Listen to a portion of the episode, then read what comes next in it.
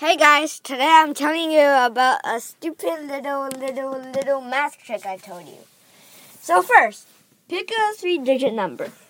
Then, oh, the three digit number for the first digit, so the hundredth place, it must be two, at least two greater than the last digit, so the ones digit. Say you picked 321, and then reverse it. 123.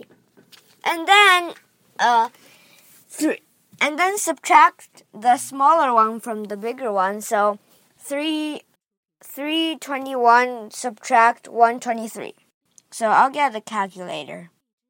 So 321 minus 123 equals 198. So reverse that. So 891 add them together 198 plus 891 and uh, let's see the answer. Hmm. So it will always be one secret number and i will tell you tomorrow to re- to um to reveal its secret and coolness.